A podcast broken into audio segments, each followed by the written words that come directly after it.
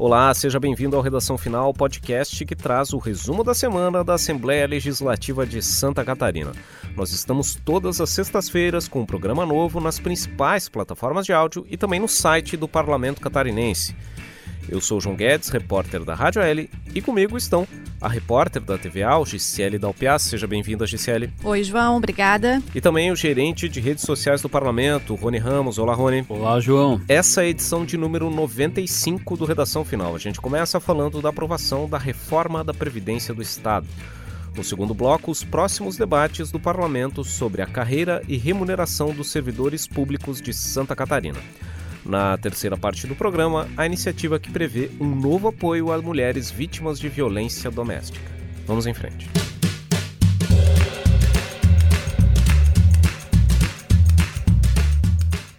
Muito bem, a Assembleia Legislativa aprovou nesta última semana a reforma da Previdência de Santa Catarina. Foram mais de quatro horas de debates no plenário na quarta-feira, né, Gisele? É isso mesmo, João. A votação, inclusive, foi antecipada em uma hora, né? Diferente do que acontece tradicionalmente, quando a votação dos projetos inicia às quatro horas da tarde. Então, no dia da votação da reforma da Previdência, o debate iniciou às três horas da tarde, como você falou, durou cerca de quatro horas de duração, né? Devido à complexidade das propostas. Lembrando que foram analisados, então, em plenário, a proposta proposta de emenda à Constituição e o projeto de lei complementar, projeto esse que teve o acatamento de 30 emendas parlamentares, 30 emendas que foram incluídos em um substitutivo global que foi encaminhado posteriormente pelo governo do estado à Assembleia Legislativa. Até vale lembrar que essas emendas que foram acatadas foram acatadas ainda quando o projeto estava tramitando nas comissões, né? não foram emendas que foram acatadas em plenário. Né? Exatamente, emendas acatadas no âmbito das comissões permanentes que analisaram a reforma e emendas também tiveram como base a audiência pública realizada com entidades representativas eh, dos setores, né, das categorias. Na votação em plenário, os deputados tiveram uma nova oportunidade para sugerir alterações a essa proposta por meio de requerimentos. Ao todo foram apresentados sete requerimentos, mas nenhum deles foi acatado em plenário. Entre os principais pontos que os deputados eh, tentaram sugerir alterações está na faixa de contribuição previdenciária que foi ampliada. Ou seja, agora os servidores inativos que ganham a partir de um salário mínimo nacional, que é de R$ 1.100, terão que contribuir com o Empreve com uma alíquota de 14%. Outra tentativa de alteração que a gente pode destacar, que rendeu bastante debate, foi a garantia de integralidade e da paridade na aposentadoria de servidores civis da segurança pública. Ou seja, alguns deputados propuseram que houvesse um tratamento igual né, nesse processo de aposentadoria entre os policiais militares, bombeiros militares e policiais civis. A alteração também que não foi acatada, então os deputados aprovaram em plenário o substitutivo global na sua originalidade, né, com acatamento de 30 emendas parlamentares propostas então no âmbito das comissões. Bom, a votação da reforma da Previdência movimentou na tarde da quarta-feira o Palácio Barriga Verde e também o entorno aqui da sede do Legislativo, né, Rony? É isso mesmo, João. Desde as primeiras horas aí da tarde, por volta do meio-dia, já era grande a movimentação de servidores públicos estaduais aqui em frente ao Palácio Barriga Verde na capital, especialmente professores e policiais civis, né? A gente teve aí alguns momentos é, de um tumulto na frente do Palácio Barriga Verde quando alguns servidores tentaram aí romper uma grade de proteção para entrar na Assembleia Legislativa. Porém, o acesso ao, ao Parlamento Estadual está seguindo protocolos ainda da Covid-19 sobre a restrição de público que também diz respeito ao plenário da Assembleia Legislativa. Por isso, foi concedido acesso a alguns dirigentes aí de sindicatos e, e organizações que representam os servidores que puderam acompanhar mais de perto a votação. O presidente, deputado Mauro de Nadal, chegou a dar uma explicação no início da votação, né, explicando o porquê do acesso tanto ao hall quanto ao plenário, as galerias, está restrito especialmente aí por conta da Covid-19. Mas eu quero ressaltar que não foi só a presença física aqui dos servidores também, mas também a presença virtual ao longo aí das quatro horas de sessão. A gente teve uma grande movimentação no YouTube, no canal do YouTube da Assembleia Legislativa, aí com uma média de mais de mil pessoas assistindo aí às votações e também participando pelo nosso chat aí colocando a opinião, também cobrando dos deputados e a gente também teve quem seguidores que apoiaram a reforma da Previdência, dizendo que sim, que era o momento já de, de ter alguma intervenção, é, especialmente por conta aí do déficit que o governo aponta em relação à Previdência, João. Bom, vale lembrar que a reforma da Previdência, uh, que são essas duas propostas, a PEC número 5 de 2021 o PLC número 10 de 2021, ela prevê uma série de alterações nas regras para a aposentadoria dos servidores públicos estaduais de Santa Catarina. Ela altera questões relacionadas ao cálculo dos benefícios, a questão de contribuição previdenciária e também as condições, os requisitos para que um servidor solicite a aposentadoria. Quanto a esses requisitos, a principal mudança é a fixação de uma idade mínima para que o servidor possa solicitar aposentadoria de 62 anos para a mulher e 65 anos para os homens. Além disso, o servidor deverá cumprir outros requisitos, como 25 anos de contribuição, 10 anos de efetivo exercício no serviço público e 5 anos de atuação no cargo efetivo em que a aposentadoria for concedida. Essas normas relacionadas à, à idade, tempo de contribuição, elas têm ainda uma regra de transição que vale ainda, com, de acordo com uma série de critérios, para os servidores que ingressarem no serviço público até 31 de dezembro de 2021. A outra mudança, que talvez é uma das mais importantes, uma das mais comentadas, como a Gisele já tinha mencionado antes, é a questão da contribuição previdenciária dos servidores inativos.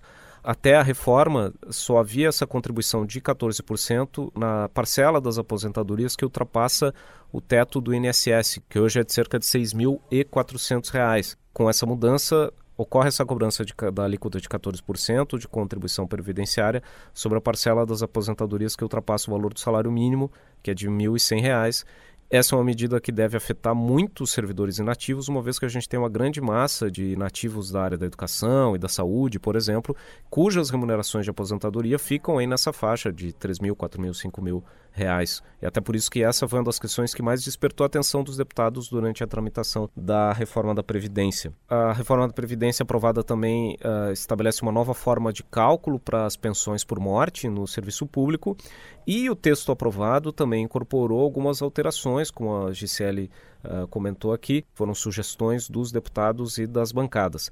Essas sugestões elas acabaram tornando a regra de transição mais amena para os servidores públicos, também permitiram que essa, esse aumento da contribuição previdenciária dos inativos não atingisse os aposentados que têm doenças graves, é uma regra que vale para as mesmas doenças que garantem a isenção do imposto de renda em nível federal. E essas emendas também uh, garantiram a exclusão de um ponto que estava previsto no texto original, que era de uma contribuição previdenciária extra para os servidores ativos e inativos que ingressaram no serviço público após o ano de 2003. Bom, vale observar que a justificativa do governo do estado para enviar a reforma da Previdência aqui para a Assembleia Legislativa era a da necessidade de redução do déficit do sistema previdenciário estadual. A expectativa é de que, com a reforma aprovada, o governo deva economizar 20 bilhões de reais em 20 anos, com a redução da destinação de recursos para cobrir o déficit da Previdência. Depois da aprovação da reforma, nós conversamos com o presidente da Assembleia Legislativa, o deputado Mauro de Nadal, do MDB, que destacou a importância da proposta e o trabalho realizado nas comissões de diálogo com o governo do Estado para fazer ajustes nas propostas. Muito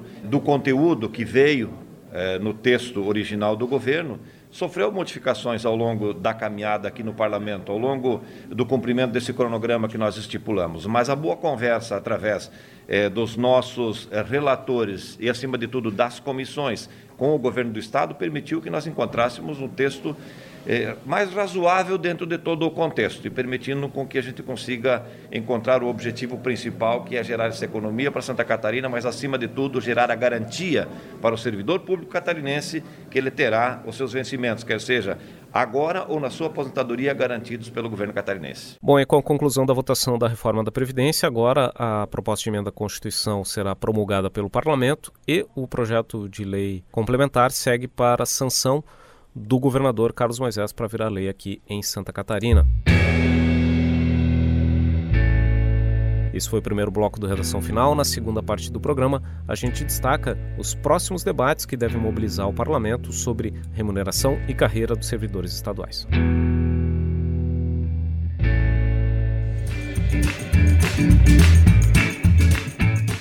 Muito bem, e a votação da reforma da Previdência não encerrou as discussões aqui na Assembleia sobre o funcionalismo público estadual. A partir das próximas semanas, o parlamento se volta para o debate de reajustes salariais dos servidores catarinenses. Uma dessas propostas diz respeito à remuneração dos professores, né, Gisele? É isso mesmo, João. É uma proposta de emenda à Constituição que deu entrada aqui na Assembleia Legislativa no dia 13 de julho e tramita em regime especial aqui no Parlamento, ou seja, o prazo de apreciação encerra em 21 de setembro. E essa proposta, então, ela estabelece o piso mínimo de 5 mil reais aos profissionais do magistério, sejam eles ativos, mesmo os que estão com contrato temporário, inativos e pensionistas. Essa proposta deve abranger, então, cerca de 43 mil servidores da área em Santa Catarina. A proposta de emenda à Constituição foi admitida na Comissão de Constituição e Justiça e também no plenário ou seja, ela começou a tramitar efetivamente aqui no Legislativo, né?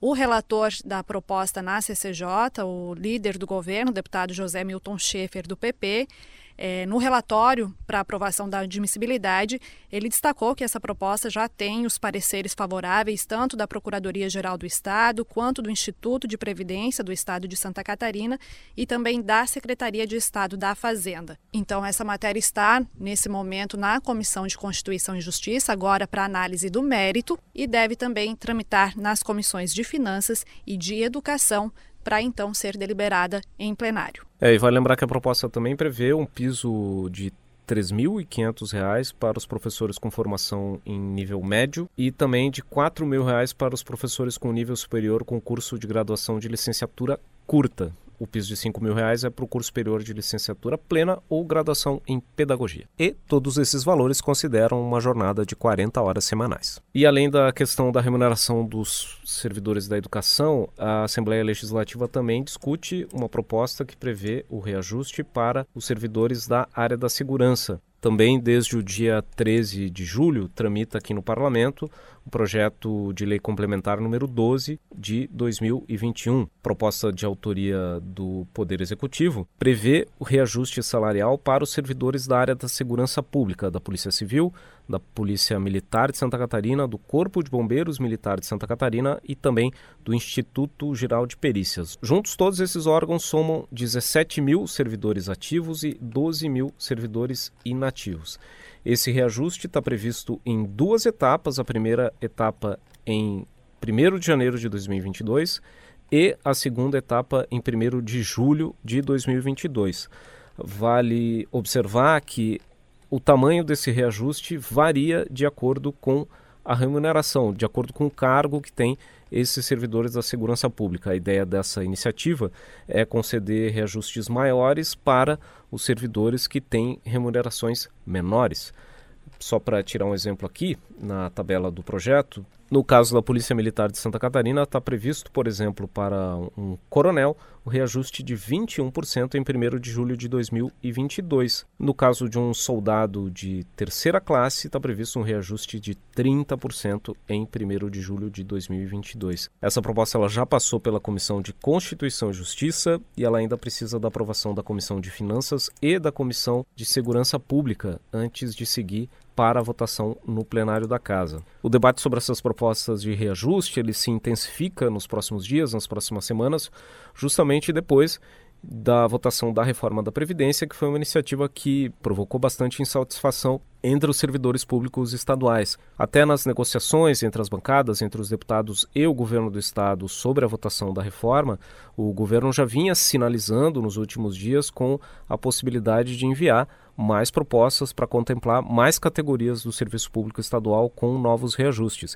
Inclusive, na tarde da quarta-feira, durante a votação, ainda no plenário, o líder do governo na Assembleia, o deputado José Milton Schiffer do PP, já sinalizou com a possibilidade também de que o governo envie para o parlamento uma proposta prevendo a incorporação para os servidores da saúde de uma gratificação que foi criada em função da pandemia da Covid-19. Vamos ouvir o que disse o deputado José Milton Schaefer. O governo vai buscar encontrar um caminho de caminhar ao lado do servidor na área da saúde, vai ser incorporada a gratificação que foi dada para esses guerreiros que têm o nosso respeito na questão da Covid. Vamos incorporar a gratificação, dando um ganho salarial a eles para poder compensar a aprovação dessa alíquota. Bom, essa questão dos reajustes uh, dizem respeito a medidas de curto prazo, medidas imediatas, mas a Assembleia também vem discutindo uh, questões de longo prazo relacionadas às carreiras, principalmente da área da educação e da segurança pública no serviço público. Foram inclusive constituídas uh, comissões mistas para debater esse tema, né, Rony? É isso mesmo, João. Essas comissões elas tratam mais especificamente dos planos de cargos e salários dessas categorias. Antes mesmo de o governo enviar para a Assembleia a proposta da reforma da Previdência, já havia movimentação de vários deputados para tratar dessa questão aí do plano de cargos e salário dos servidores, especialmente da educação e também da área militar, bombeiros e também policiais militares, especialmente também os praças, ou seja, os policiais que ganham menos. A comissão mista que trata da carreira do magistério já recebeu inclusive uma minuta do SINT, que é o sindicato aí dos servidores da área da educação, apontando alguns pontos específicos do plano de cargos e salários. O objetivo é criar aqui dentro da Assembleia uma proposta, né, desenhar essa proposta para que seja negociada e encaminhada ao executivo. Da mesma forma, para os policiais militares e bombeiros militares também essa negociação primeiro aqui dos deputados, ouvindo aí a categoria para se desenhar uma proposta para levar ao executivo, para que depois também volte na forma aí de projeto de lei para que se altere a carreira desses servidores públicos. É, inclusive na tarde da votação da reforma da Previdência, o líder do governo, o deputado José Milton Schiffer, também sinalizou que o governo já planeja o envio de um projeto com, que prevê a chamada descompactação da carreira do magistério. A ideia é de permitir uma, uma maior progressão da carreira dos professores ao longo dos anos, à medida que eles permanecem no serviço público estadual, atuando na rede estadual de ensino. A gente pegou uma palavra da deputada Luciane Carminati, do PT, a presidente da Comissão de Educação, falando justamente sobre essa expectativa, essa sinalização que foi feita pelo governo do Estado durante as negociações da reforma da Previdência. Em praticamente todas as falas, tanto da bancada governista, como também nas tratativas que tivemos com o governo, por diversas vezes nós ouvimos o compromisso da descompactação da tabela do magistério e da recomposição das perdas salariais de várias categorias: segurança pública, o quadro civil, a saúde, a educação. Muito bem, esse foi o segundo bloco do Redação Final. Na terceira parte do programa, a gente fala de uma iniciativa que avançou nessa semana na casa, que prevê uma nova ação de apoio às mulheres vítimas de violência doméstica.